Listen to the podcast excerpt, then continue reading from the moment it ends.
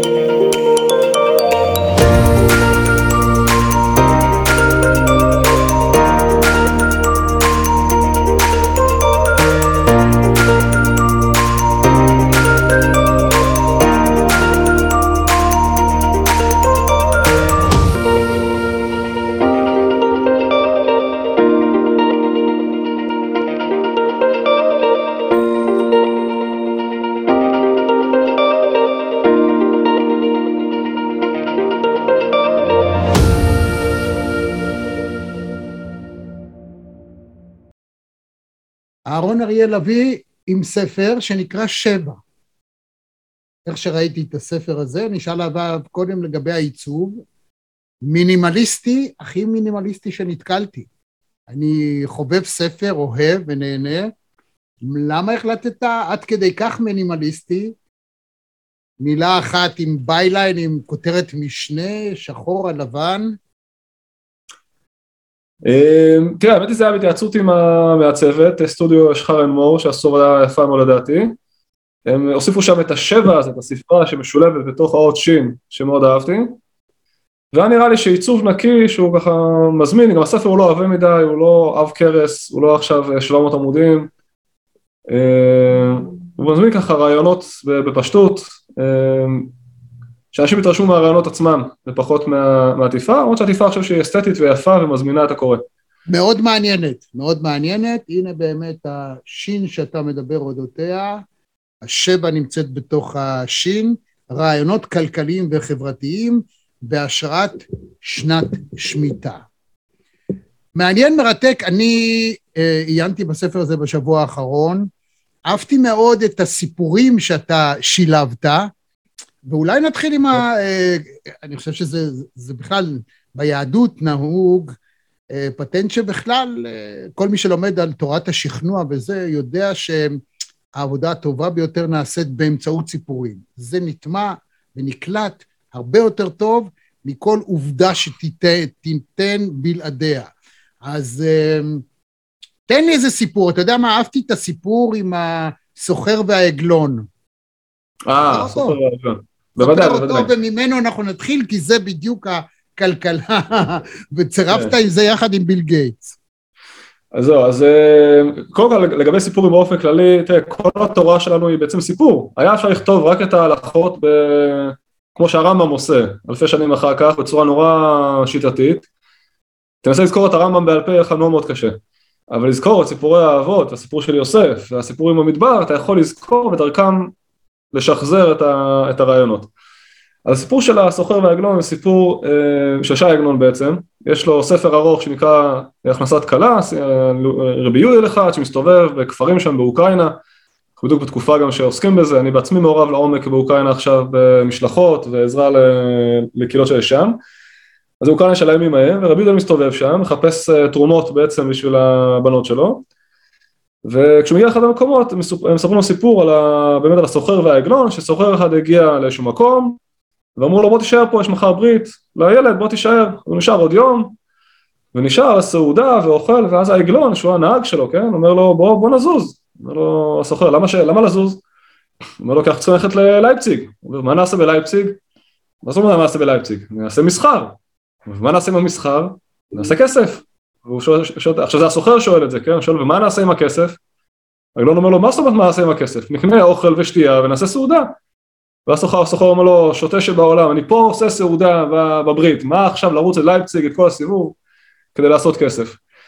עכשיו מה שמופלא, שסיפור מאוד דומה מופיע כבר ביוון העתיקה, אצל פלוטארק, ששם זה איזשהו מלך ששואל את, ה... את המש... המשרת שואל אותו למה שלא נצא למלחמה, והוא אומר לו אה, נצא למלחמה ואז נשיג כסף וכולי, ובסוף בסוף מה אחרי כל זה? אז, אז אני אשב בנחת עם החברים שלי. הוא אומר לו, אני כבר עכשיו יושב בנחת עם החברים שלי, למה לעשות את כל המלחמות האלה כדי לחזור לאותה, לאותה נקודה? אני חושב שמה שהסיפורים האלה... וגם הדייג, תמיד... אה, אה, כן, כן, יש את הגרסה עם ביל גייטס והדייג. והדייג נפגשים, גם ביל גייטס כן. סיפר את זה. אני מכיר את הגרסה עם ביל גייטס, שהוא אומר לו, אני אעשה מיליארדים, ואז אני אשב בחוף הים ודוג דגים, הדייג אומר לו, אני כבר עכשיו דג דגים, אז מה אתה תרוויח מכל הסיבוב הזה? ובאמת הנקודה המרכזית פה היא ש... מוסר השכל, מוסר השכל. כן, המוסר, המוסר השכל של הסיפורים האלה הוא ש... שבעצם לאנשים יש, יש אשליה שאם תעבוד הרבה, אז תגיע, בעצם שתכלית העבודה היא להגיע לאיזושהי מנוחה בסופו של דבר. אם תעבוד הרבה, תגיע למנוחה, רק אנשים לא מבינים שהמנוחה כבר בהישג ידך כבר עכשיו. לא צריך לעשות את כל הסיבוב הזה ולהקים תאגידים בינלאומיים כדי בסך הכל אה, להירגע על חוף הים עם אה, בקבוק בירה. לא צריך להיות מיליארדר בשביל, אה, בשביל לעשות כן. את זה. טוב, הבעיה היא בהגדרה של ה, דווקא של הסוחר, כי זה לא באמת רק בשביל הכסף שאדם רוצה להיות גביר. אדם רוצה להיות ביל גייטס, ואנשים כמו ביל גייטס משני עולם. אז זה עניין של איך אתה מציג את זה. העגלון רואה את זה כפשוטו, לשבת ושיהיה לי, לי פרנסה בלי שאני אתאמץ. הוא אומר, טוב, מה אתה בא אליי בטענות? הרי הנה עכשיו, מקבל אוכל בחינם. אבל זה לא בדיוק ככה, נכון? נכון. עכשיו, מה שאני בעצם... תראה, מצד אחד אני מסכים עם המוסר השכל של הסיפורים האלה בתור מין כזה אה, סיפור לפני השינה, אבל יש פה משהו שמפספסים לדעתי, זה מה שאני מנסה להראות גם באותו פרק בספר שבעצם נפתח בסיפור הזה משי עגנון, שהעבודה והמנוחה זה שני צדדים שבאים ביחד, זה לא שהתכלית היא להיות במנוחה, להסתבר את החוף הים והעבודה היא משהו שעושים בדיעבד, וגם לא להפך, גם לא התכלית היא רק לעבוד כל היום כמו עכברים ולהגיע בסוף אה, למה, אלא הדינמיקה הזאת בין עבודה למנוחה, האיזון הזה, המאבק ביניהם, המתח ביניהם, הוא מה שבעצם מאפשר את החיים עצמם. זה קצת כמו, כמו הפלוס והמינוס של הסוללה. אי אפשר רק, רק אחד. המתח ביניהם הוא הדבר שמחזיק בעצם את, את כל תופעת החיים. אין טוב בלי רע, אין יינג בלי יאנג, אתה יודע, זה מאז ומתמיד אנחנו יודעים, כי אתה לא יכול להעריך את הטוב מבלי שיש לך למה להשוותו. אז זה חלק מהעניין. בוא נדבר על הרעיונות הכלכליים, אני רואה שאתה מקבל המון אה, ברכות ומחמאות בספר אתה נותן, כמובן שמי שמחמיא זה אנשים מכבדים וכדומה, אבל ההגדרות הן מאוד מעניינות, זאת אומרת, יוצאות הדופן בראייה הכלכלית שלך, בראי שנת שמיטה, מה הכוונה שלה, אה, עד כמה אפשר לקחת ממנה לנושאים קהילתיים וחברתיים. פרט לנו קצת על זה. אמ, אז זה בעצם, זה בעצם המרכז של הספר. אה, בואו נתחיל קודם כל רק מלתת רקע קטן מאוד, לא עכשיו הרצאה שלמה, רק מה זה השמיטה, השמיטה היא חוזרת פעם בשבע שנים, אנחנו כרגע באמצע שלה, ממש לפני פורים של שנת השמיטה, שגם שנה מעוברת, זה ממש האמצע שלה. אמ, בגדול יש בה כמה מרכיבים, יש בה גם מנוחת הקרקע, שבעצם לא אמורים לעבוד את האדמה, לרובנו זה כבר לא רלוונטי, תכף נגיע לנקודה הזאת. יש שמיטת חובות שאמורה לקרות בסוף שלה, אבל גם זה כבר אה, בוטל מזמן הלכה למעשה. יש את היובל, פעם בחמישים שנה, בעצם שבע פעמים משבע זה 49 שנים, ואז השנה החמישים היא שנה שבה כל העבדים משתחררים וכל האדמות חוזרות לאנשים המקוריים, לבעלים המקוריים, וגם זה כבר לא רלוונטי כי אין לנו עבדים, ברוך השם, ואף אחד לא יודע מה הנחלה המקורית מלפני... ואף אחד לא מוכן לשחרר את הקרקע שהוא קנה. כן, אף אחד לא ישחרר, למרות שתדע, כל מי שיש לו קרקע היום שהיא לא קרקע פרטית, שזה רובנו, בית, בטאבו או במינהל, לא משנה, בעצם חותם על הסכם ל-49 שנה של אה, חכירה. נכון, אבל מחדשים לו, לא לוקחים לו, או שאומרים לו, תעשה היוון ותקנה, וזה יהיה שלך ונגמר העניין, עד קץ הדורות. נכון, אבל 49 שנה האלה זה בא משם, זה רעיון של כן. הרצל, שאחרי זה התגלגל לבן גוריון, וככה הוחלט בחוק אה, מנהל קרקעי ישראל, שזה יהיה 49 שנה, אפילו באופן הסמלי לפחות, של אה, אוקיי. זכר ליובל. זה לא, זה לא מקרי שזה המספר השנים שם. אבל בעצם רוב הדברים בשמיטה היום במובנה פשוט לא רלוונטיים אלינו היום, כי אנחנו לא, רובנו לא חקלאים, רק שלושה אחוז הם חקלאים. אה, את החובות כבר מזמן ביטלו עם הסיפור של הפרוסבול, שבעצם איזשהו פטנט שאתה מוכר, לא מוכר אלא מעביר את החובות לבית הדין ואז הם לא מתבטלים, אבל כמו שאמרנו, יש גם מצוות הקהל, שאחרי השמיטה, שהוא כינוס בירושלים, אז זה כל לא בדיוק קורה. או שמוכרים את החמץ בפסח, זאת אומרת, אה, כאילו... בדיוק, אז מצאו פתרונות לדברים האלה, ואז אתה רואה... המאוורר עובד בשבת כי מדליקים אותו ביום שישי, וכדומה, האור דולק, זה כן, בסדר. מה שנשאר בסוף, אם תשים לב בתוויות של כשרות, אם דברים שעשויים מירקות או פירות, כתוב ללא חשש שביעית. לא חשש תבל עורלה בשביעית. השביעית הייתה עוד איזה חשש, עוד איזה פחד אחד מהפחדים האלה שמלווים אותנו כ... כיהודים. אמ, ולי זה נראה מאוד חבל, כי כשאתה קורא גם בתורה עצמה, וגם במשנה, ובגמרא, ובחסידות, ובקבלה, ולאורך כל הדרך, עד ימינו, אתה רואה שהשמיטה מקבלת אה, נפח מאוד משמעותי, מקבלת מקום נורא משמעותי, היא מצווה מרכזית, היא לא עוד מצווה. עכשיו כל המצוות חשובות, שוב בתפיסה שלי לפחות כרב, ושאוהב את התורה, הכל חשוב והכל זה, אבל יש איזשהו מדרג, כן? לא, לא משנה דוגמאות, בוא נגיד, לא, לא לגנוב זה יותר חמור מאשר אה, להדליק אור בשבת עם המרפק או כל מיני דברים כאלה. יש דברים שהם חמורים יותר, חמורים פחות, זה דבר שמופיע ב, גם בפוסקים, גם בהלכה.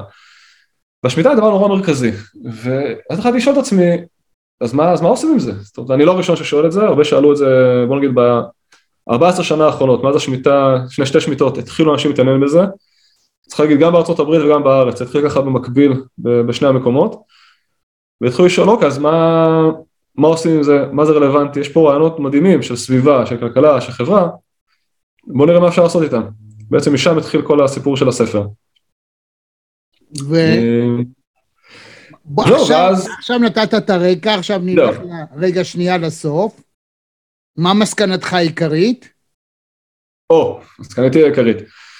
מסקנתי העיקרית זה המסקנה שבגללה בעצם חזרתי בתשובה, זה הסיפור, אני גדלתי בבית חילוני, בקריית טבעון, הייתי בנור העובד, דרור ישראל, תנועת הבוגרים, נחל, כל הסיפור הזה. ומה ש... והיום אתה בעוטף עזה, נכון? כן, בגרעין... בן 40, נשוי עם כמה? ארבעה, חמישה ילדים? 39, 39, תן לי עוד שנה, יש לי עוד, עוד אוקיי, טיפה. קח, אני אתן לך יובל, כמה שתרצה. 39, נשוי לליאת, אשתי יקרה, חמישה ילדים. אה, הקטן שבהם אה, נולד ממש בפרשת בהר, זו הפרשה של השמיטה השנה שעברה, הוא נקרא יובל, יובל סיני, עוד מעט תהיה לו יום הולדת. אה, אז בעצם מה, מה, מה אותי משך ב, בתורה, ביהדות, שמזה אני אגיע תכף לתשובה שלי שלך על השמיטה, ואני אספר לך סיפור, כי, כי סיפורים כמו שאמרנו זה בסוף הכי נתפס. הכי הרבה תיתן לי סיפורים, אני אוהב את זה. אז יום אחד הייתי נער בן 16 בקריית טבעון, אמצע שנות התשעים, אה, התעסקתי אז הרבה בכלכלה, סביבה, חברה, פילוסופיה, רוחניות, כל מיני דברים, מאוד עניין אותי הדברים האלה. ויום אחד קיבלתי מייל מחבר אמריקאי, היה לי אינטרנט די מוקדם, כי אבא שלי בהייטק, אז היה לי, אתה בתקופה שהיינו מחייגים, אתה זוכר, היה כזה רעש מוזר של המודם וכל מיני, תקופה, בדיוק. ש-24K היה כאילו הישג מבחינת המהירות של. של האינטרנט. והיה לי חברים התכתבו במייל, לא היה לא וואטסאפ, לא פייסבוק, לא שום דבר, היה רק רק אימייל. ויש חבר אמריקאי, לא יהודי, התכתבנו באנגלית, ככה גם שיפרתי את האנגלית באותן שנים, והוא אומר לי פתאום שהוא נורא מקנא בי. אני אומר לו, למה אתה מקנא בי? הוא אומר לי, כי אתה יודע לקרוא עברית. אמרתי לו, מה כזה מיוחד בעברית? אה, אז הוא אומר לי, אתה יודע לקרוא את כל הספרים האלה, כמו התלמוד והזוהר וכל המיסטיקה היהודית וזה. עכשיו, הספרים האלה הם לא באמת בעברית, בטח לא בעברית מודרנית, הנה, פה מאחורי הגב שלי, אתה רואה אותם. הזוהר נמצא פה למטה, לא רואים אותו, אבל הכל פה. הזוהר הוא באותיות עבריות, אבל הוא בשפה ארמית, התלמוד הוא בחלקו בעברית, אבל זה עברית שקשה להבין אותה, זה לא עברית מודרנית. ו... אבל אני לא, לא ידעתי את זה, וגם הוא לא ידע את זה. אגב, אני רוצה אה, להכניס רק משפט אחד. אה, אני מתעמק בספר שנקרא אה, קיצור, או כל מה שצריך לדעת על התלמוד, זה מין ספר כזה שכתבו לאנשים פשוטים כמוני, והוא מדהים, הוא, הוא מפצח, לא יודע אם אתה מכיר אותו, אני תכף אביא אותו ואראה אותו כאן במסך, ואני ממליץ לכל אחד לקנות uh, לרעהו, בעיקר אם הוא חילוני, אבל אני חושב שגם אנשים שהם... יודע גם אנשים שלומדים תלמוד, כשמישהו בא, למשל יש ספר של הרב אה, שטיינזל שנקרא מדריך לתלמוד, תתפלא שגם מי שכבר יודע גמרא ולומד הרבה שנים, פתאום כשבא מישהו בסדר גודל של הרב שטיינזלץ, שרואה את התלמוד מהרבה יותר גבוה ממה שאדם רגיל רואה, פתאום הוא מסדר לך את זה בספר פשוט וקליט, זה, זה עושה המון שכל. נכון. אז כן, הספרים האלה נפלאים, ויש שם בדורונו המון המון דברים שמאוד עוזרים, ויש גם באינטרנט דברים אינטראקטיביים שצובעים לך את הסוגיות בכל מיני צבעים, יש באמת דברים נפלאים. אמ, אבל בכל אופן, הסקרנות של אותו אמריקאי אה, עוררה את הסקרנות שלי, ומשם בעצם התחלתי לחקור ו... וללמוד. היה תהליך מאוד ארוך של שבע שנים, באופן אה, לא מפתיע בדיעבד, בסוף חזרתי בתשובה, אבל מה שהבנתי, מה שבסוף, אה, לא, תראה, לא, לא הייתה לי איזושהי חוויה מיסטית או התגלות או משהו כזה, היה לי חוויות כמו הרבה אנשים, היה לי שבתות שמאוד נהניתי מהן, אבל זה היה תהליך, הייתי אומר, אינטלקטואלי שכזה, תהליך פנימי, שמה שהבנתי, וזו התשובה שאני אתן לך את השורה האחרונה של הספר, היא שבעצם שאלתי את עצמי, אוקיי, אני עכשיו אתחיל ללמוד יהדות, מה, אולי יש שם משהו שגם רלוונטי לסוגיות שבהן התעסקתי כבר לפני, כלכלה, חברה, סביבה, כל הדברים האלה. ומה שגיליתי שלא רק שיש שם תכנים בנושא הזה, אלא גם שהם תכנים מאוד עמוקים, מאוד רלוונטיים, חלקם הקדימו את זמנם, חלקם, חלקם גם מקדימים את זמננו. Mm. עדיין. אה, למשל, מה לפי דעתך מקדים את זמננו?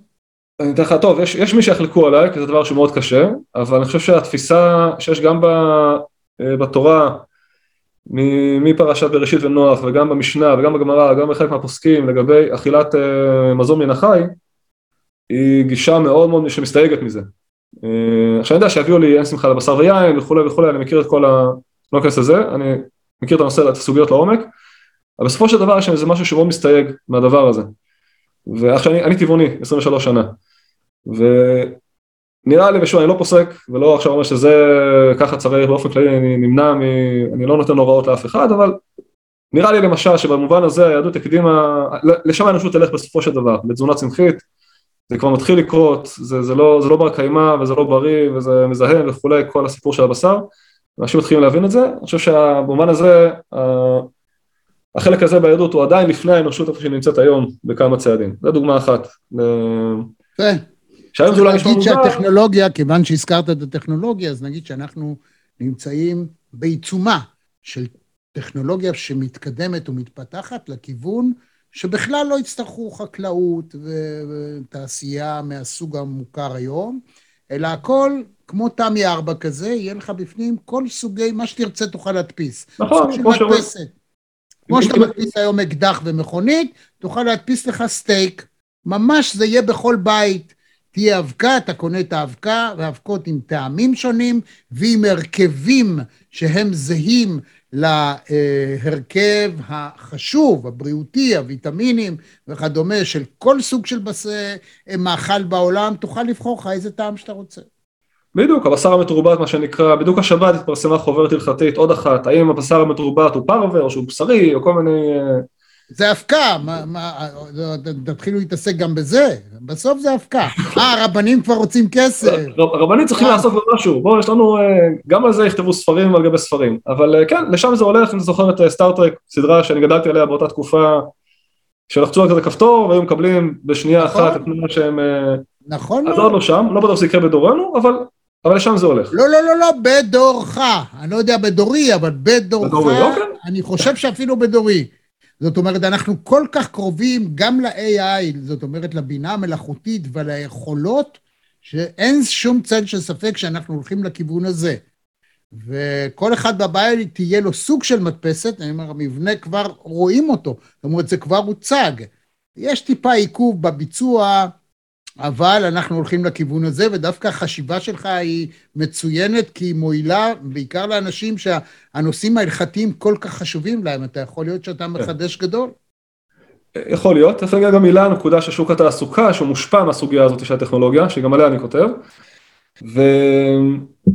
אז אני חוזר ואומר, אז ראיתי גם שיש שם תוכן מאוד רלוונטי, וגם תוכן שהוא מתקדם, בטח לזמנו, אבל גם, גם לימינו. אבל מעבר לזה, מה שהכי הפליא אותי והכי משך אותי, זה שבעצם ביהדות אתה יכול לקחת, אה, ואני אומר עכשיו בצורה כללית, לא ניכנס פה לכל ה...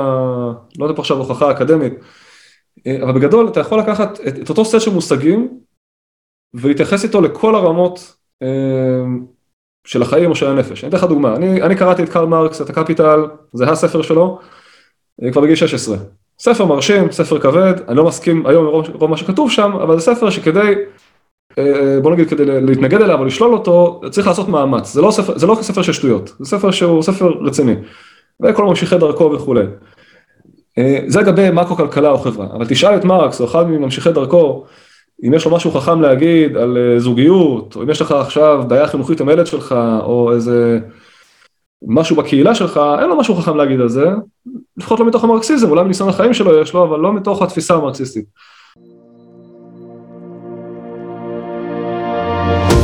גבירותיי ורבותיי מאזינות ומאזינים, אני רמי יצהר, ואני שמח, גאו מאושר לארח היום את גדי לבנה.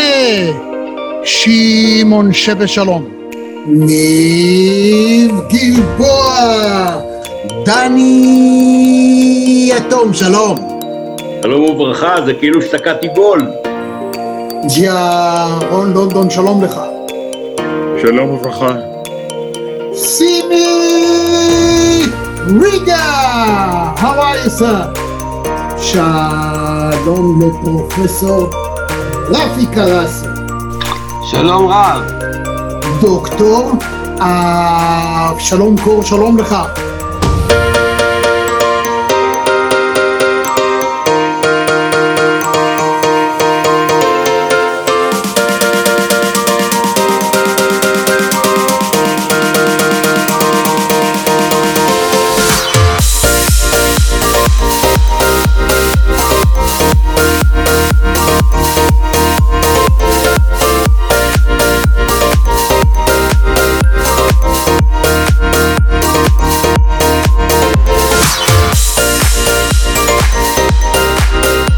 אהלן רמי, אהלן רמי, תקשיב, אני אחוז התרגשות, אני שומע אותך שנים רבות וארוכות בפינות הספורט בבוקר, בגלי צה"ל. אולגה רז, שלום לך. שלום לנחמן שי. עמירם לוין, שלום. שלום, שלום. דוקטור צחי בן ציון. לבנטל הגדול, שלום. ביבי ימין, שלום לך. שלמה צורן! יעקב הלפרין, שלום לך. שלום, צהריים טובים. היי זאביק. אבי בניהו, שלום. שלום רמי, מה שלומך? טוב ליונה יהב. חיים רמון! שלום. שלום, זה מימי הספורט? זה מימי הספורט, אני רוצה להגיד לך גם, אלדון פינקה. יאללה פינק, שלום. אלדד יניב, שלום רב לך. איוב קרא, שלום לך. שלום רב. ערב טוב לך, ג'ודי, אנחנו בשידור חי, באוויר. ערב טוב, רמי, פעם ראשונה בחיים שלי בזום. אני כל יום, פעמיים ביום קורא את האתר שלך ונהנה מהניתוחים ומהכושר ביטוי והיכולת ניתוח. ואותו דבר כיוון ההפוך, כשלמדתי בודהיזם, וידואיזם וכולי, וכל מיני שיטות רוחניות, אז להם יש הרבה מאוד מה להגיד על הנפש הפנימית שלך, ועל הזוגיות שלך, או המשפחה, או הקהילה, תשאל אותם על שיעור האינפלציה, או הצוק הפיסקלי, או דברים כאלה, הם לא כל כך יבינו מה אתה מדבר. שוב, אולי יבינו, כי גם עשו דוקטורט בכלכלה, אבל זה לא קשור לבודהיזם, פשוט עשו את זה במקום אחר. ואם תיקח, לעומת זאת, תיקח ביהדות, אם זה את המודל של הספירות, או מושגים הלכתיים בסיסיים, או את הנושא של השמיטה, אתה תראה שאם אתה מחלץ את רעיונות היסוד שם, לא עכשיו בקטע פונדמנטליסטי, בוא, כתוב שצריך לעשות אה, שביתה פעם בשבע שנים, אז בואו נעשה כמו הקורונה, כל המשק ישבות לשנה שלמה, לא, זה פונדמנטליזם שהוא קצת שטחי ולא, לא, הוא לא מורכב. אתה מחלץ את רעיונות היסוד של השמיטה, למשל, כל, כל הרעיון הזה של אה, משבר מתוכנן, שאם תרצה תכף נעמיק בזה, או הרעיון שאנחנו לא רוצים שמשבר זמני יהפוך למשבר נצחי, שזה הרעיון של היובל, שמישהו שבטעות נהיה עבד, שיהיה לו איזושהי נקודת יציאה, שיהיה אה, קשור ותהיה התשובה. תקווה, כי התקווה היא זאת שיכולה להחזיק אדם בחיים וגם לאפשר את הסדר. אתה יודע שיש לך, יש איזשהו, אותו דבר אסירים, אומרים, אוקיי, אתה קצוב, הזמן שלך קצוב בכלא, תוכל לצאת ולהשתלב בחברה מחדש, אותו דבר עבד וכדומה. מאוד חשוב העניין. בדיוק, כשיש לך איזושהי נקודת יציאה, שזה לא, שום דבר הוא לא, לא לנצח, כי אנחנו כולם בני אדם, אנחנו לא יכולים לגזור על אף אחד, כן. שום דבר שהוא לנצח. אה, חוץ מזה שבהתנדבות הוא מוכן לרצוע את אוזנו. לא, אבל פה החידוש, חידוש העצום, זה שמעתי גם מפרופסור בני פורת, אה, ראש המחלקה למשפט עברי באוניברסיטה העברית, כן? אה, ביובל זה לא תופס.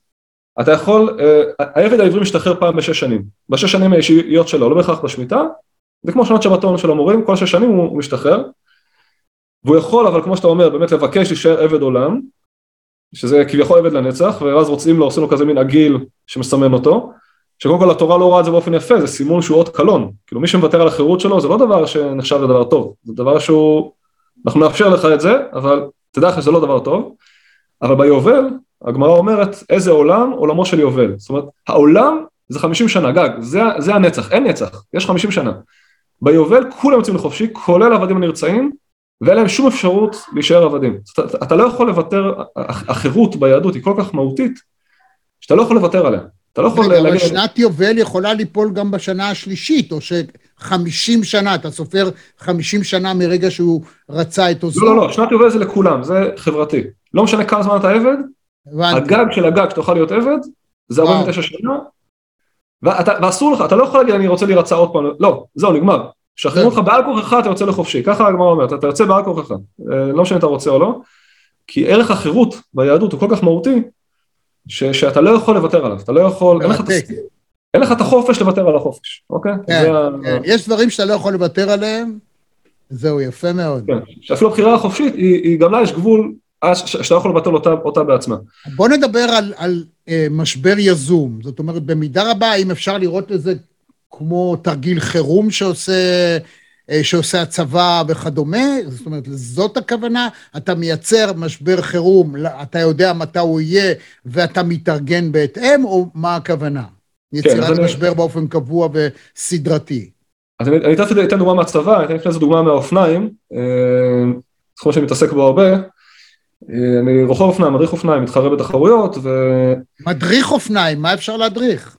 ורכיבה טכנית, איך יורדים ירידות תלולות, איך יורדים מדרגות, אה, איך אוקיי, אה, אופני שטח, כן? אוקיי. תתפלא, יש בזה הרבה מאוד טכניקה, איך עושים קפיצות, זה... יש בזה הרבה שכל מאחורי זה. אה, אז למשל, אחת השיטות הכי, אה, הכי אה, בסיסיות לאימון, זה מה שנקרא אינטרוולים. זאת אומרת, כן. למשל, לעלות עכשיו על אופניים, לנסוע כמה שיותר מהר, זה ישפר לך את הכושר, אבל זה מאוד לא יעיל. אתה תשקיע המון אנרגיה. וגם ו- תקבל התקף לב ותתפגר.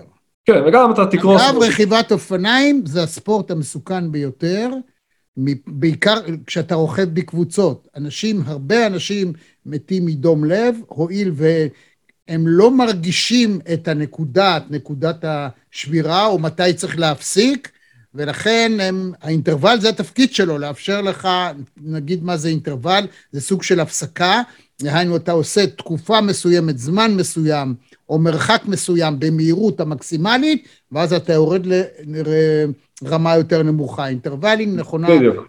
גם בריצה וכדומה. גם בריצה, גם בשחייה משתמשים בזה. נכון. לא בהכרח לרמה הכי גבוהה, יש כל מיני שיטות באופניים למדוד כמה ואטים אתה מייצר, דופק, אבל לא משנה, כן. זה בעצם אה, לשנות את, ה, את העצימות. באמת מה שקורה שאנשים שלא מקשיבים אה, לגוף שלהם, לא עלינו, היו כמה מקרים בשנה האחרונה. אה, יש לי כתבה כל. שנה, כל שנה, כן. אנשים מתים כמו זבובים בכל מיני נסיעות עם- בקבוצות, ואז הם תמיד אה, אה, לא, לא יכולים לשמוע לגופם. כי הם מי ש... חושבים, אני צריך להישאר בקבוצה. זהו, אבל מי שיודע גם להקשיב לגוף שלו, וגם להבין שזה לא בשביל האגו, אלא בשביל הרכיבה, וגם עושה את הבדיקות הנכונות, לא משנה, לא עכשיו לפירוט, יש לי כתבה על זה באינטרנט, על איזה בדיקות צריך לעשות, או, אה. כדי, כדי לדעת אם אתה במצב סיכון, אז האחוזים יורדים לכמעט אפס. עדיין, בסופו של דבר, רוכבי אופניים, הבריאות שלהם יותר טובה מכלל האוכלוסייה, אבל אה, בכל אופן, מה שהאינטרוול הזה עושה, הוא מלמד את הגוף, אתה יוזם את המשבר הזה, ואז הוא מלמד את הגוף שכשהגיע המשבר האמיתי, נניח אתה בתחרות, עכשיו אתה צריך לתת ספרינט כדי לעלות איזושהי עלייה, שזה משבר שלא תכננת אותו, הגוף שלך כבר יודע להתמודד עם, עם uh, משברים. עכשיו, איך זה, איך זה קשור לשמיטה? אה, כשאתה קורא הרבה מפרשים על השמיטה, אה, כל המפרשים בימי הביניים, או גם הרב קוק, שהוא תקופה יותר מאוחרת, קרוב אלינו, אתה רואה שהרבה ראו את השמיטה כאיזה שנה אוטופית כזאת. זה שנה של שלום ואחווה ושוויון, וכל האוכל הוא חופשי לכולם, ויש בוודאי צעד כזה בשמיטה. אני, מי, מי אני שאני אחלוק עליהם? אבל כשאני כן מסתכל בנקודת המבט שלי, ואני קורא גם את הגמרא, ומפרשים אחרים, והגמרא, התלמוד הירושלמי, זה הספרים פה השחורים מצד שמאל שלי, אה, שהוא זה שכותב על איך באמת נראתה השמיטה בארץ ישראל לפני אלפיים שנה, התלמוד הבבלי לא כותב על זה, כי הוא לא נכתב בארץ ישראל, אז לא היה לו את הידע הזה. אתה רואה שבעצם השמיטה הייתה שנה מאוד מאוד קשה, הייתה ממש משבר, אנשים היו רעבים, אנשים ניסו להתחמק ממנה בכל מיני שיטות. ואז שאלתי את עצמי, אוקיי, אז למה הרי בסך הכל התורה שלנו היא מטרתה להיטיב, היא לא באה להתעלל בנו ולא באה להזיק לנו, נכון שיש מגבלות של שבת, מגבלות של כשרות, כל מיני דברים, אבל בסך הכל הם מכוונים אותנו לחיים שהם אה, מאוזנים וטובים, שבת נועדה לתת חיים מנוחה, היא לא נועדה להתעלל בך. היא... נכון שלפעמים קצת קשה עם שמירת שבת, דברים כאלה ואחרים, לי קשה כרוכב אופניים לא לרכב בשבת, אבל אני רואה את הערך הגדול של השבת לעומת זה. והשמיטה הייתה ממש שנה קשה, ואז התחלתי לעשות, באמת לחבר על הסיפור של משבר מתוכנן. עכשיו, למה, למה משבר מתוכנן? כי למשברים צריך לדעת שני דברים עליהם. אחד, יש להם ערך מאוד גדול, הרבה מאוד מהחידושים האנושיים בחברה, בכלכלה, ברעיונות, בפילוסופיה, באו בתחתית של המשברים. הם לא באו כי ישבו באיזה חדר, כמו שאני ואתה עכשיו יושבים, בנחת, דנים ברעיונות, ואז נחשוב על רעיון חדש, אלא בתחתית של התחתית, של משברים כלכליים, חברתיים, מהפכות, דברים כאלה, שם הם הציעו איזשהו רעיון חדש שבאמת תפס. זה דבר אחד. והדבר השני שצריך לדעת לגבי משברים, הוא שהם חלק מהחיים, ואין באמת, אה, יש לנו איזושהי נטייה אנושית אה, אולי קצת אובר אה, אופטימית, או אולי קצת מטופשת, לחשוב שלי זה לא יקרה, כן, משברים זה, זה באוקראינה, זה לא, לנו אין משברים, זה שייך למישהו אחר. פעם ערכתי והגשתי תוכנית ברדיו שנקראה לי זה לא יקרה. זה... זה משפט מאוד מאוד ישראלי כזה, כן, כן. של... כן. אה, לאנשים אחרים זה קורה, לא לי. כן. אה, ואז אנחנו בעצם מפתחים איזושהי נטייה לא, לא רציונלית לחשוב שמשברים באמת לא יקרו לנו, והמשבר המתוכנן הוא עושה שני דברים. הוא גם מכין אותנו למשברים אה, הלא מתוכננים, אפילו יותר משני דברים. הוא גם מפחית את העצימות ואת העוצמה שלהם ואת התדירות שלהם, כי כבר הכנסתי את המשבר, כבר הכנסתי את השוק לתוך המערכת, תכף ניתן דוגמה איך זה עובד, אז כשיגיע המשבר אני יותר, אה, כמו שנתת דוגמה עם אופנה, תכף דוגמה גם אה, מהצבא, וחוץ מזה מאפשרים לי כן להרוויח את התועלת, אני, אני מייצר את המשבר הזה, ובתוכו אני כן יכול ליצור מצב שאני מכניס את עצמי ואת החברה למצב שאנחנו כן נמציא רעיון חדש, כן נתקדם עוד איזשהו אה, צעד קדימה. אז אה, אתן לך דוגמה, שוב סיפור, שמישהו אה, סיפר לי, לא בדקתי את זה מפקד חיל האוויר, זו דוגמה מהצבא, אבל תכף תראה שגם אם זה לא מדויק, זה, זה מספיק עושה שכל כדי שזה יהיה אה, סיפור טוב. אז הוא אומר שבאחת ההרצאות שנתתי על זה, הוא סיפר לי שהם בדקו שם וראו שהתאונות הקטלניות בחיל האוויר מגיעות בטווחי זמן די דומים, יש שם אינטרוולים כאלה, לא של שבע שנים, זה לא איזה קטע מיסטי, אבל יש שם אינטרוולים די דומים אה, שחוזרים על עצמם והתחילו לנסות לחשוב למה, ואז הבינו, אולי בהתייעצות עם פסיכולוגים, שזה אותו מנגנון, אותו מנגנון שמניע בועות פיננסיות בבורסה למשל, שככל שהתאונה האחרונה מתרחקת, אנחנו נהיים יותר ויותר שאננים, ואומרים, טוב, זה תאונות של פעם, זה לא קורה לי, זה לא קורה לרמי, זה קורה לאנשים אחרים שפעם לא ידעו להיזהר, אני, אני בסדר, ואז אני נהיה יותר ויותר שאנן, ואז ההוראות בטיחות, שכל מי שהיה בצבא יודע שההוראות בטיחות הן די מעיקות, הן די מעצבנות, נראות לא הגיוניות, ואתה אומר אוקיי נחפף פה, נחפף שם, לי זה לא יקרה, עד שזה קורה. ואז כשיש תאונה אז פתאום עוד פעם אנשים מתנהגים כמו שצריך, אבל ככל שעובר הזמן זה חוזר על עצמו עוד פעם ועוד פעם. ואז מקצינים, ואז מקצינים. אבל צריך להגיד שזה גם מנגנון טבעי חשוב וטוב. כי אלמלא העניין, אם אדם לא היה אומר לעצמו, לי זה לא יקרה, הוא לא היה חי בתחושה הזאת, הוא לא יוצא בבוקר בבית ונכנס לאוטו שלו. נכון. 350 נכון. איש נהרגים בשנה בתאונות דרכים, אה, אלפים נפצעים, ואם הוא היה יודע שהוא יכול להיות שהוא יצא מהבית, הוא לא יחזור הביתה, אם אתה מבין מה הכוונה, אז פסיכולוגית, ההגנה הזאת שלי זה לא יקרה, היא טובה. היא מאפשרת נכון. לנו להמשיך לחיות חרף הסכנות. המנגנון הזה הוא חשוב, אני מסכים לגמרי, לכן אני לא מציע לבטל אותו, אני חושב שהשמיטה היא לא אומרת בואו ננסה להילחם במנגנון הזה, אלא בוא בתוך המנגנון הזה נטמיע את המשבר המתוכנן אה, אתה מספר מה עשו שם, לפחות הסיפור שלו, אז הוא אומר, אז אמרו אוקיי בואו נחתוך את הגרף, הרי מה עושים כשיש תאונה? עושים חדל אימונים, אז יש שוק למערכת.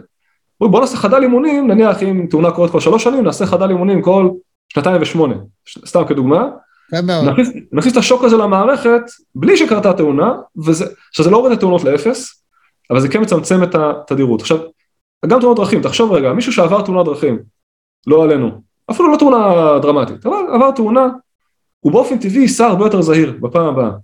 או בנושא של שמיטה, מי שלקח אה, הלוואה ונכנס לחובות והסתבך והגיע פשיטת רגל ועכשיו אפשרו לו להתחיל מחדש, בפעם הבאה הוא יהיה הרבה הרבה יותר זהיר כשהוא ייקח הלוואות, הוא לא יפזר לכל עבר ולא ייקח הלוואות לא אחראיות. ו... אז באותו אופן, למה לחכות לתאונה? בוא תחנך את האנשים, תיתן להם את החוויה של פשיטת רגל, תן להם להבין שבוע מה זה להיות פושט רגל, בתור שוק מתוכנן כזה. עכשיו, מה יפה בשמיטה? שמתוכנן, אתה יודע מתי מתחילה, אתה יודע מתי נגמרת, יש לה תנאים ברורים, אף אחד לא יכול לשנות אותה, זה כמו חוקה. לא המלך ולא הכנסת ולא אף אחד, זה קבוע מראש, ואתה יודע, אוקיי, זה המשבר, לזה אני נכנס, אני יכול להיערך אליו, וזה ייתן לי את אותו אימפקט של לחנך את עצמי, לאזן בין המנגנון הזה ש, שמאפשר לי לחיות, כי אם אני כל הזמן אחשוב על זה שאני יכול למות בכביש אז אני לא אצא מהבית, אה, לבין המנגנון שאומר אוקיי, אני גם צריך להיות אה, זהיר, מין אה, סבירות כזאת, מין איזון כזה, שמאפשר חיים סבירים. כן. ואז מה אתה אומר ברמה המעשית? בעצם לקחת את ההיגיון שבזה ולאו דווקא את הפרקטיקה שהיא בחלקה מתיישנת ולא הגיונית וכדומה, מה גם שהחקלאות התקדמה לרמה שלא באמת הקרקע אה, מתעייפת. לא צריך מעט מאוד חקלאים, לא צריך הרבה חקלאים היום. כן, בדיוק.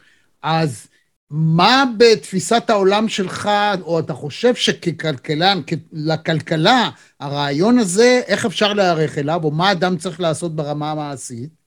או. הלאומית. אז יש, יש לי הצעה שם, שהיא, שהוא יצא לדיון, אני אומר זה לא פסיקת הלכה ולא ככה צריך לעשות, והיא יצאה לדיון. מישהו יש לו הצעה יותר טובה, הערות על ההצעה, אז אדרבה, בשביל זה אנחנו פה כדי לדבר ולדון, ואשמח לשמוע גם מה, מה דעתך. אז הזכרנו מקודם את שוק העבודה, גם בהקשר של הטכנולוגיה, אז תחשוב למשל, אם באמת אנחנו נגיע לדבר הזה כבר בדורי, שזה יכול לקרות, או דורנו, כן? אנחנו לא, לא כאלה רחוקים בגיל, אז, אז תחשוב על זה שכל מי שמגדל היום בשר, הרבה ממי שמגדלים היום ירקות, יישאר מן הסתם איזשהו שוק בוטיק, אתה יודע, אנשים ירצו את הבשר של פעם, או את המלפפון של פעם, איזשהו שוק בוטיק אני מניח שיישאר, כמו שעד היום יש לך לחמים בעבודת יד ויין בעבודת יד, שזה בסדר. חזר, חזר אחורה, זאת אומרת, אתה כבר לא עושה, וזה עבודת יד נחשב למשהו שפעם... כן, אבל זה, גם, זה גם מאוד יקר, וזה גם, זה, כאילו דברים מיוחדים. זה לא פחות כל... טוב. המכונה תמיד יודעת לייצר יותר אה, טוב מאשר האדם. ברור שזה פחות טוב, אבל אבל עדיין אנשים רוצים לפעמים את החלב כן. עבודת יד לשבת שהיא כאילו יותר אה, אוקיי. סנטימנטלית. אבל בוא נגיד שזה יגיע לשם, אז מה זה אומר? זה אומר שחוץ מאותו שוק בוטיק, אה, מי שגודל היום בשר וירקות וכולי, לא יהיה עבודה יותר. אה, תחשוב על רכבים אוטונומיים, שזה ממש הרבה יותר קרוב, זה גג עשר שנים ואני לארג'. נכון. נהגי מוניות, נהגי אוטובוסים, נהגי משאיות, שהם עושים הרבה מאוד תאונות, תחליף אותם במחשבים, תוריד כמות התאונות, תחסוך המון כסף, אבל מה יהיה עם כל אלפי נהגי משאיות? מה כל אלפי נהגי מוניות? אמרו את זה על נקבניות, אני לא יודע אם אתה זוכר, פעם היה מקצוע כזה שנקרא נקבניות, זאת אומרת, הזכרת את תחילת, אתה חייב לזכור, כי אתה מדבר על תחילת האינטרנט וכדומה, אז פעם היה מקצוע שנקרא נקבניות לכל הבנקים, כל פעולה שנעשתה בחברות גדולות, היו מקלידים, זה IBM וכדומה, והיו יוצאות כרטיסיות כאלה עם חורים. אה, עם החורים האלה, כן. כן, אתה מכניס את זה וזה יודע לקרוא. בעצם מה שנאמר, זה סוג של התכנות, זה, זה שפת תכנות, הנתונים, אי אפשר היה לעצור אותם במובן של א', לאגור אותם על המחשב עצמו, אז היו על הכרטיסיות הללו, ככה היו כותבים את המשכורות. הלך לאיבוד, מאות אלפי אנשים, בעיקר נשים, איבדו את מקור פרנסתם, כי הם, זה מה שהם ידעו לעשות. ותתפלא, אף אחת מהם לא מתה מרעב, כאילו, אנחנו בעולם מודרני שהאדפטציה היא מאוד uh, מהירה, ואנשים מחליפים מקצועות, ופחות ופחות צריך לעבוד כדי להיות uh, כמו הדייג, לשבת, יותר ויותר אנשים על פני כדור הארץ יכולים להרשות לעצמם להיות דייגים במקום סוחרים, והכיוון הוא דווקא כיוון טוב, מה אני אגיד לך? לא, לא, הכיוון, הכיוון הוא טוב, זה גם מאפשר המון יצירתיות ולבטא את עצמך במגוון אופנים. אני זוכר את הכרטיסיות האלה, אתה, אבא שלי היה בהייטק, אמרתי, היינו כרטיסיות כאלה בבית, שם מביא מהעבודה, לדוגמה, כן. אה, זה באמת איזו היסטוריה עתיקה. אמ, אבל צריך להבין שלדבר הזה יש גם צד שני. Okay. אוקיי. ולכל התחלופה המהירה של המקצועות, יודע, אנשים בגיל שלי ומטה, אה, מדובר כבר שהם יצטרכו לעבור משהו כמו 16 או 18 מקצועות, זה, זה להחליף כל כמה שנים. זה לא בהכרח לעבור ממשרד עורכי דין אחד לשני, זה לעבור מעריכת דין למדריך ספורט, ממדריך ספורט למורה, וממורה לחזור אולי לצבא למילואים, או... צריך להיות המון המון דברים ש, שהם אה, דורשים כישורים שונים. ואדפטציה, כמו שאמרת, יש מחקר שאני מזכיר אותו שם, של הרווארד, שמראה שאדפטציה זה, זה נהיה נכס. זאת אומרת, מישהו, מישהו אדפטיבי, זה יכולת בשוק העבודה שיש לה ערך כלכלי נכון. משמעותי. כן. אבל לא כולם אדפטיביים, ואת זה צריך לזכור, וגם בקורונה ראינו את זה, שהרבה אנשים לא הצליחו לעשות את המעבר, הרבה אנשים אה, עד היום מתמודדים עם ההשלכות של זה, אה, הרבה אנשים עזבו את הארץ או עזבו את המדינה שלהם, או לא משנה מה, קרו המון דברים, ואז אני בא ואומר דבר כזה, הרי השינויים האלה, בואו ניקח אותם כנתון, השינויים בשוק התעסוקה יקרו, והמשברים האישיים האלה של מעבר מעבודה לעבודה אה, יקרו, זה נתון, זה גדול מאיתנו, זה טכנולוגיה, זה גלובליזציה, אין לי איך לעצור את זה, בסדר? אני גם לא בטוח שאני רוצה לעצור את זה, כי יש בזה הרבה לא מאוד... צריך, למה? צריך. אבל זה כן יוצר גם איזושהי בעיה שאולי אפשר לפתור אותה אה, עם הרעיון הזה של השמיטה. עכשיו, הנקודה פה היא אותו רעיון, בואו ניקח את המשבר המתוכנן, ואת הרעיון שאמרנו גם של היובל, שאנחנו לא רוצים שטעות מסוימת תהפוך לטעות נצחית. זאת אומרת, אם מישהו עכשיו הביא את העבודה שלו ולא יסתדר תוך זמן מסוים, עכשיו הוא נהיה מובטל כרוני ועכשיו הוא תקוע בזה עד סוף ימיו, אלא בואו ניקח את שני הדברים האלה, ונגיד אה, שהמודל של שנת השבתון שמוכר לנו מהאקדמיה, שגם הוא בהשראת השמיטה, כמובן, מ-1880, בהרווארד שם המציאו אותו, אה, הם לא המציאו את זה ממקור אחר, לקחו את זה מהתנ"ך. אה, בואו נראה אם אפשר לקחת את המודל הזה בהתאמה מסוימת, לא חייב להיות שנה כל שש שנים, שוב בלי פונדמנטליזם, אלא את, את הקונספט, שפעם בכמה שנים איזושהי תקופה, שבה אדם אומר מראש, אני אכניס את עצמי מראש למצב שאני עושה הכשרה מקצועית, או בודק את שוק התעסוקה, או הולך לכנסים בתחום שלי, בודק מה חדש, או בודק רגע בחברה אחרת איך זה עובד, אני מכניס את עצמי למשבר הזה, הוא קצוב בזמן, אני יודע לכמה זמן זה, אני יודע איך אני מממן את זה, תכף ניתן רעיון איך לממן את זה, זה בהסכמה עם המעסיק שלי, או, או עם המדינה, או מי שצריך, ו... ואז בסוף התקופה הזאת, או שאני חוזר לעבודה הקודמת, או שאני עובר לשלב הבא, אבל באופן שהוא הרבה פחות קשה, הרבה פחות אלים, והרבה פחות אה, מפתיע, מאשר משבר שפתאום העבודה שלי נהייתה, או המקצוע שלי. אה, נהיה לא. אני אגיד לך, לא רק שזה מדהים, אני בתור trainer NLP, אז חלק מהתרגילים שאני עושה למי שעובד איתי ברמה פרטנית או בקבוצה, זה לפתח את הגמישות, את היכולת, את ה flexibility הנפשית לעבור שינויים, לחולל שינויים.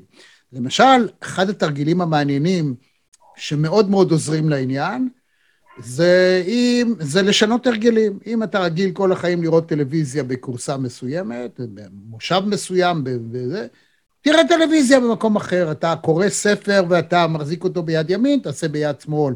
אתה נוסע עם האופניים תמיד בנתיב מסוים, סע אחרת, אותו דבר באוטו, לאותו, לאותו מקום אפשר להגיע בכמה וכמה נכון. אה, נתיבים. זה מאפשר למוח לייצר סוג של כישורים חדשים, שבילים חדשים, שבעת החירום, בעת הצורך, תמיד יותר קל לאדם לשנות. הוא לא נעול, וההרגל לא הורג אותו, שזה דבר נורא בכלל בחברה המודרנית. בדיוק, מדהים, זה, זה ממש, מה שאתה תיארת עכשיו, זה בדיוק משבר מתוכנן. אני עכשיו לתקופה מסוימת אסע באופניים בנתיב אחר, אבל זה בתנאים שלי. אני לא מחכה שיגיע משבר שיכריח אותי לנסוע בנתיב האחר, כי לא יודע מה, כי הייתה שריפה ביער שאני נוסע בו בדרך כלל, או רעידת אדמה. אלא אני, אני, זה בתנאים שלי, בזמן שלי, אני יודע מתי אני מתחיל את זה, מתי אני אסיים את זה. אם זה פתאום נהיה קשה מדי, אני יכול גם להפסיק את זה רגע, באימון, עם אינטרוול נהיה לי קשה מדי, אני יכול גם לעצור, זה לא תחרות. אבל כשאני אגיע למצב האמת, אני הרבה יותר אה, מעולה.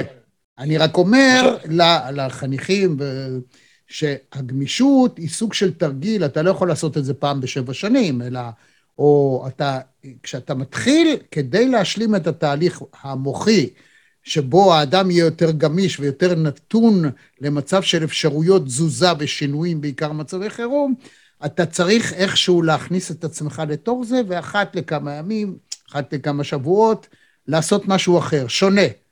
אפילו אם אתה רוצה סתם ללכת להתאמן, תעבוד עם מכשיר אחר. אה, סע עם האופניים בנתיב אחר. אה, תעשה עליות אחרות, ולא בצורה, אגב, גם מבחינה גופנית, שאתה עושה תמיד, תמיד, תמיד, מפעיל נכון. את אותם שרירים, אתה מאבד את הערך. וחלקים אחרים בגוף לא מתפתחים זה צריך לדעת, אני מקווה שאתה יודע. כן, כן, כן, יש לנו... לא, יש תיאוריה, יש אה, ספר שלם על אימוני אופניים, יש שלושה סוגי מנועים בגוף, איך אתה מפעיל אותם, צריך לעבור ביניהם, ולש... כמובן. אה, נו, אתה רואה, אף אחד אי אפשר לעבוד רק על הדופק, יש גם שרירים, ויש גם קואורדינציה, ויש גם זריזות, יש הרבה, הרבה כן. דברים. כן, כן. אה, איך היהדות מקבלת אה, אה, סוג של גמישות כזאת? זה לא מתנגש עם ה... אה, קשה לי שלא להגיד את המונח דוגמטיות, את החזרתיות, הקביעות ב, ב, ב, באופן ההתייחסות, הפולחן וכדומה, איך אתה רואה את זה? אנשים לא יאהבו את מה שאתה...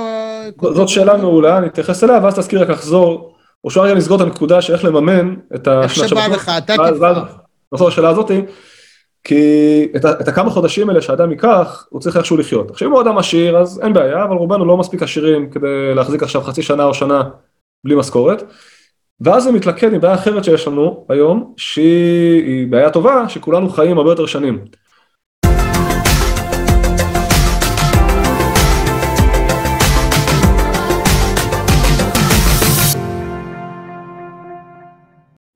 היום ל- לחיות עד גיל 80, 90, אפילו 100, זה כבר לא דבר מוזר. אה, וזה הולך, הולך ועולה. ומערכת הפנסיה שלנו לא בנויה לתמוך בנו בכל כך הרבה שנים. בטח לא הביטוח הלאומי שהולך לקרוס ב-2044 בנתונים הנוכחיים. אז הרעיון שאני מציע שם בספר, נגיד אותו רק במשפט ואז נעבור לשאלה שלך, הוא בוא ניקח את הפנסיה שלנו ונחלק אותה לאורך החיים. זאת זאת אותם כספים שאני חוסך, תן לי לקחת חצי שנה בגיל 30 ועוד חצי שנה בגיל 35 ועוד שנה בגיל 48 ונניח הנה אה, צברתי פה שנתיים שכביכול לקחתי מהפנסיה שלי ואז אני אפרוש בגיל 69 במקום בגיל 67 ואז אני גם פורש יותר מאוחר ופותר את בעיית הפרישה אה, וגם מימנתי מכספי שלי בלי עכשיו להסתמך לא על מדינה ולא על פילנטרופים שזה לא, לא בר קיימא מכספי שלי מימנתי את התקופות מעבר שלי אה, ולא, ולא יצרתי לי גירעון בפנסיה כי השלמתי אותו בשנתיים שעבדתי אה, בהמשך החיים שגם השכר שלי בדרך כלל יותר גבוה אז לא משנה עכשיו כל החישובים אבל זה בעצם זה יכול ליצור לי אפילו איזשהו עודף אה, שם. אז זה בגדול הרעיון איך לממן את זה. אה, רעיון כמו שאמרתי ל- ל- לדיון. עכשיו לשאלה שלך אה, זאת שאלה מאוד טובה. כי אני חושב שביהדות יש את שני, ה- את שני המנועים האלה. יש לה מנוע אחד מאוד אה, פרוגרסיבי מאוד של התקדמות ופריצה קדימה וחדשנות ורואים את זה, ותכף אני אתן דוגמה, נעשה לך תרגיל מתמטי קצר כדי להמחיש את זה. אה, ויש לה גם מנוע מאוד חזק של שמרנות. כמו ש... יש תקופות בהיסטוריה שהמנוע הפרוגרסיבי יותר חזק, של התקדמות, ויש תקופות שהמנוע השמרני יותר חזק, והוא רגע אה, אה, עוצר אותנו, ושניהם יוצרים איזשהו איזון, של תרבות שמצליחה גם להתקדם, להתפתח, וגם לשרוד לאורך כל כך הרבה אלפי שנים. עכשיו תחשוב על זה, נכון מצד אחד יש קיבעון, מצד שני, אנחנו האומה כמעט הראשונה שביטלה את העבדות, למרות שכתוב בתורה שלנו שאפשר להיות עבדים. אנחנו אחד בין הראשונים שביטלו את ריבוי הנשים, למרות שכתוב בתורה שאפשר לעשות ריבוי, הגמרא מלאה, זאת טעות, זאת טעות, זאת טעות, עזוב, עזוב את זה. מה, את ריבוי הנשים? כן, זאת טעות. אבל הגמרא מלאה בסוגיות, מסכתות שלמות עוסקות בריבוי נשים, והדבר הזה בוטל. אה, ועוד המון המון דברים אה, שבעצם התקדמנו. אף אחד, גם לא הרב הכי קיצוני, הכי מה שתרצה, לא ידבר היום על להחזיק עבדים. לא יתיר היום ריבוי נשים, לא... הוויכוחים הם על אה, שבת, כשרות, דברים כאלה, אבל יש דברים שברור לכולם ש, שלא עושים, זה כבר לא רלוונטי. עכשיו, מאיפה זה מגיע? אה, אני אעשה לך רגע תרגיל קטן, בסדר? אה, אל. תדאג, זה לא... לא, אתה יכול גם, אני, אני מתורגל בתרגילים. שהוא גם סוג של סיפור. אם אני עכשיו אתן לך את סדרת, המספרים הבאה, אה, 2, 4, 6, 8. מה יהיו המספרים הבאים? מן הסתם, 10, 12, 14, 16, אבל גם יכול להיות אחרת. אינסוף. כן. אוקיי. זה, זה, זה כל תשובה. נכונה, זו תשובה נכונה לפי המתמטיקה שאנחנו מכירים, כן. בהנחה זאת באמת סדרה חשבונית אה, פשוטה. אה, עכשיו, הבעיה היא שזה, שהיא קצת תלוית תרבות, זה דבר שלמדתי מפרופסור מנחם פיש.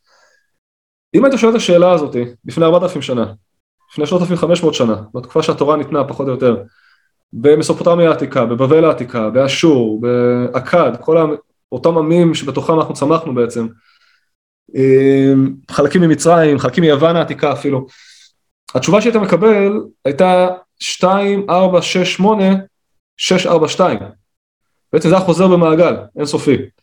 זה, זה גם זה יהיה נכון, אפשר, אפשר לבנות פונקציה שגם בונה את זה, זה גם בסדר. זה לא, זה לא נכון או לא, או לא נכון, זה עניין של, של mindset. והתפיסה אצלם הייתה אה, אה, תפיסה מאוד מעגלית של המציאות. אה, למשל, כשאנשים היו לוקחים הלוואות באותה תקופה, כמעט כל המקרים, הלוואות לא היו לצורך השקעה, כמו שאנחנו רואים היום. היום אתה לוקח הלוואה, בונה עסק, מהרווחים של העסק אתה מחזיר את ההלוואה ומרוויח יותר בהמשך. אם זה הלך טוב, לא הלך טוב. לא היה לנו תגיע פשיטת רגל, אבל בגדול, אם עשית תוכנית עסקית ולא היית משוגע מדי ולא היה לך מזל רע, אז, אז זה הראש איתו, הלוואי כדי להתקדם, היא לא כדי לממן את המחיה הרגילה כמו שהיה בתקופה העתיקה. אז הם לוקחים הלוואות כדי לממן את המחיה הרגילה בתוך אותו מעגל. אה, זה גם הסיבה שהם נכנסים לחובות ואז לעבדות ומוכרים את האדמות שלהם כי לא היה מאיפה להחזיר את זה, אבל זה, זה סיפור, אה, אם אין לנו זמן נגיע גם לזה.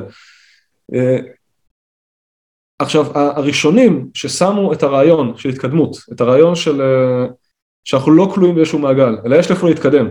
יש מעגל השנה ויש מעגל החיים ויש מעגל של שמיטה, אבל אתה מסיים אותו, אתה מתחיל אותו בנקודה מסוימת, זה כמו ספירלה כזאת, אתה מתחיל כאן, עושה סיבוב, מסיים יותר גבוה. את המעגל הבא אתה, אתה מתקדם לאיזשהו כיוון, מכל מעגל כזה, הראשונים ששמו את הרעיון הזה על השולחן, היו הנביאים העבריים. עד כמה שאני יודע, אה, שוב, אני אשמח אם יש מישהו שמכיר ויכול לחלוק עליי, אבל מה שאני מכיר בהיסטוריה של הרעיונות, שזה אחד התחומים שאני עוסק בהם, שם זה מופיע פעם הראשונה. בהתחלה אצל משה, אבל אצל ישעיהו וירמיהו ויחזקאל בכלל, לתת חזון לטווח של אלפי שנים, שיום אחד יהיה ככה, ואחרי שבית המקדש יחרב אתם תחזרו וכולי, אה, זה דבר שלא מופיע באותה תקופה העתיקה.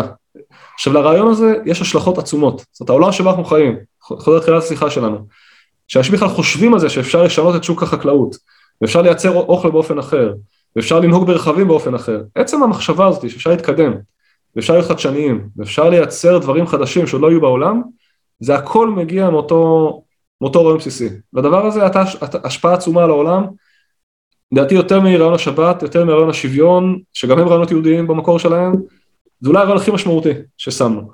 ואני במיוחד אוהב את פרק כ"ג ביחזקאל. חזון העצמות היבשות. חזון העצמות היבשות, כן. תחיית המתים. אה, או חזון ישעיהו של אה, וגר זאב עם כבש, זאת אומרת זה... זה משהו אחר, זה... כן. האמת היא בתקופת המלחמה זה קצת קשה כן, לדבר על החזון הזה. אבל רזורקשן, מה שהנצרות לקחה, כאילו תחיית המתים, היא רעיון יוצא מן הכלל. אבל שיש התקדמות, אז במובן הזה, חוזר לשאלה שלך לגבי יהדות, אני חושב שיש מקום לחדש, ויש מקום, אה, וגם אפשר, אני חושב שגם הרבה יקבלו את זה בצורה טובה, אה, רק צריך להיזהר, זאת אומרת, אם עכשיו אני, כמו שאמרתי בהתחלה, אם עכשיו אה, אני אבוא באיזושהי אמירה, כמו שאמרתי, פונדמנטליסטית, ואני אגיד, חבר'ה, ממחר זה חובה, או ממחר אסור לשמור שמיטה ככה, אלא רק ככה, ואני... אז, קודם כל אין לי את הכתפיים, אין לי את המעמד הציבורי או הרבני כדי להגיד משהו כזה בכלל, וגם אם היה לי, אני מניח שמהר מאוד היו אומרים, אוקיי, חמוד, הגזמת? לא, לא ככה. אבל אם אתה מציע רעיון לשיחה, ואתה אומר, הוא, הוא רעיון, הוא לדיאלוג, הוא לא עכשיו, אה, אין לי, לא הייתה לי התגלות נבואית, ואני לא טוען עכשיו לרוח הקודש, אלא... אה, דרך אגב, גם מי שטוען לנבואה, לנביא אין סמכות לשנות את, ה, את ההלכה. ההלכה מתפתחת מתוך הדיאלוג בין בני אדם. זה, זה אחד הדברים המופלאים ביותר במסורת היהודית, שגם יבוא נביא ויעשה אותות ומופתים, ויעשה רעקים וברמים, ברקים ורעמים, סליחה, זה לא יעזור.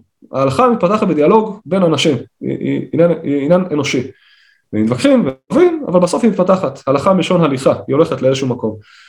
אה, אז זה לוקח זמן, צריך להיזהר, לא לעשות שינויים דרמטיים ולא מחר בוקר להפוך את כל המערכת, אבל היא בהחלט יכולה להתקדם, ואני מאמין שכמו שהתקדמנו עד היום, הבאנו רעיונות חדשים לעולם, אז כמו שאחת ההמלצות בספר אומרות, השמיטה זה רעיון שעוד לא הצלחנו להביא כמו שצריך, וזו ההזדמנות, להתחיל לדבר עליו באופן איך, איך במיליה שלך, שוב, אני אדם חילוני וכדומה, למרות שאני אוהב ללכת עם כובעים, יש לי הרבה כאלה, אה, איך המיליה שלך בחברה הדתית, איך מקבלים את ה...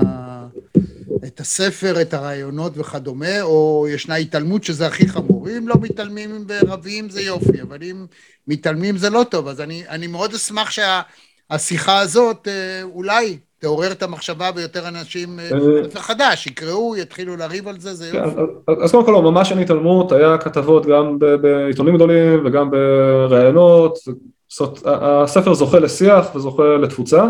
מעולה. אתה רואה גם רואה שם בספר, יש שלב גם הסכמות או התייחסויות מאנשים כמו הרב שרלו או הרב יהודה אלטשולר, ראש המכון הגבוה לתורה בר אילן, זאת אומרת אנשים שהם אה, לא, לא, קש, לא, לא קל לקבל מזמנם כדי שיחוו דעה והם הסכימו להקדיש את הזמן לקרוא ולחוות את אה, דעתם. אה, אז כן, השיח קורה, עכשיו אני רואה לטווח ארוך, זה תהליך, אם יקרה משהו מעשי זה אולי בשמיטה הבאה, אני, אני רץ מרתונים פה, זה לא עכשיו, הספר יצא בט"ו בשבט, זה לפני חודשיים, יש עוד זמן, אני מאוד שמח להתערב אצלך כדי להרחיב את גבולות השיח לא רק לעולם הדתי, אני חושב שזה הרעיונות פה, אתה לא צריך להיות אדם דתי או מאמין כדי uh, לראות את הערך של הרעיונות האלה. את הערך של הרעיונות שמשהו מתוחכם. אני באמת, אני פשוט אוהב uh, לשוחח עם אנשים שיש להם רעיונות חדשניים, וזה לא משנה לי לגמרי, מעריך ומכבד בעיקר באמת את החלק uh, התורני. אני למדתי בתואר ראשון היסטוריה של עם ישראל וארץ ישראל באוניברסיטת תל אביב, ושם הייתה חובה לקחת קורס ביהדות. ואני שמח לבשר לך שהציון הכי גבוה שקיבלתי מכל האנישתא שפירא למיניהם וציונות וכדומה, היה דווקא בקורס הזה, קיבלתי 100. וואלה. וכן, ושום דבר אחר לא קיבלתי 100. אבל זוכר את זה לטובה, כי כמו שפתאום אני זוכר, יחזקאל פרק כ"ג, איך? לא יודע איך, אבל זה חזון העצמות היבשות. יכול להיות שכשלמדתי את זה בתיכון, זה מאוד הרשים אותי, באמת הרעיון הזה.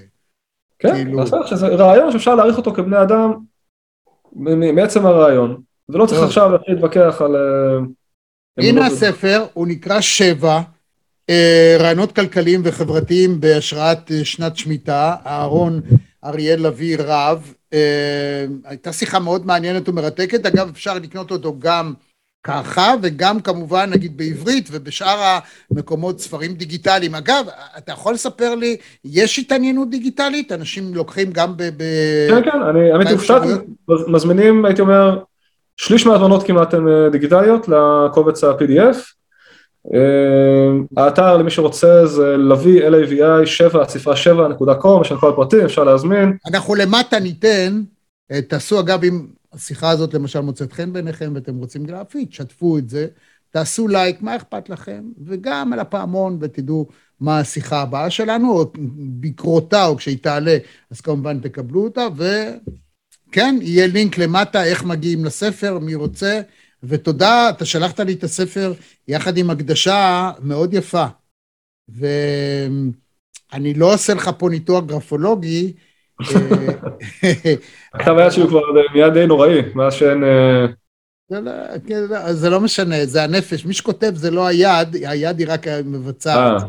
ודאי, זה הגרפולוגיה. אז נכון שיש לנו היום בעיה, כל מי שעוסק בגרפולוגיה או יודע לנתח אה, אישיות של בני אדם באמצעים גרפולוגיים, אז גרפולוגים אנשים כותבים פחות וכדומה, אז יש כבר דרכים אחרות, אבל אתה איש נהדר, מה אני אגיד לך? אז אה, הרב אהרון אריאל אבי, אני מאוד מודה לך על השיחה הזאת. מילת סיכום שלך, סכם את הפגישה הזאת, המפגש בינינו. מעולם לא דיברנו ולו מילה אחת לפני זה.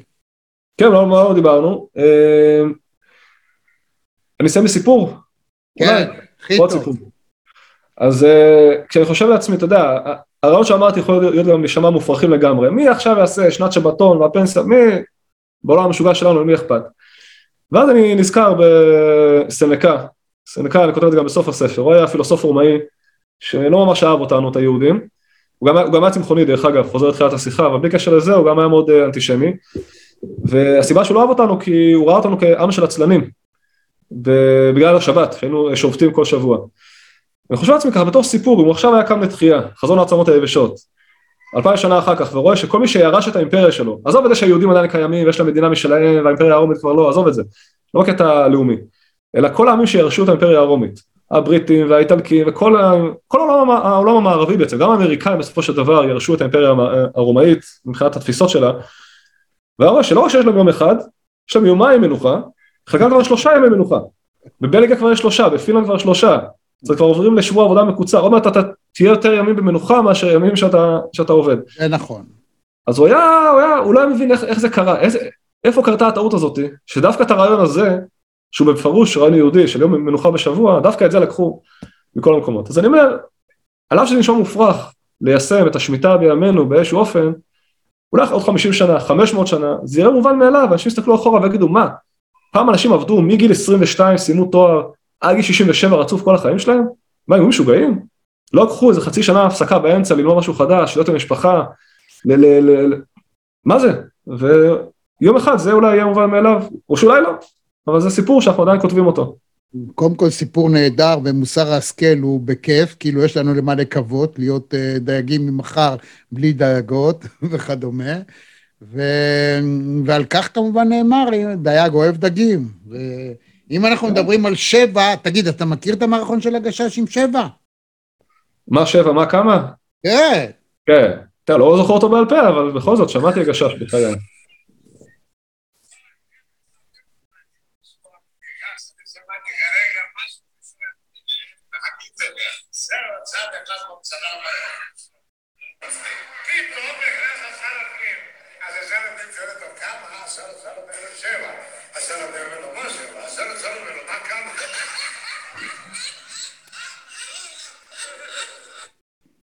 ובנימה אופטימית זו.